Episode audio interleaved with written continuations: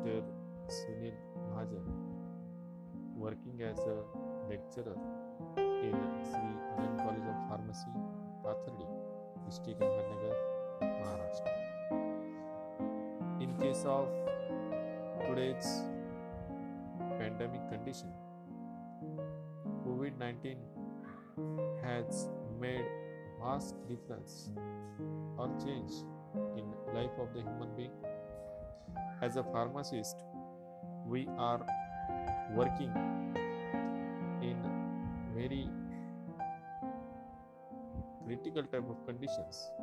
And also to all the people support is very important. And for that purpose different type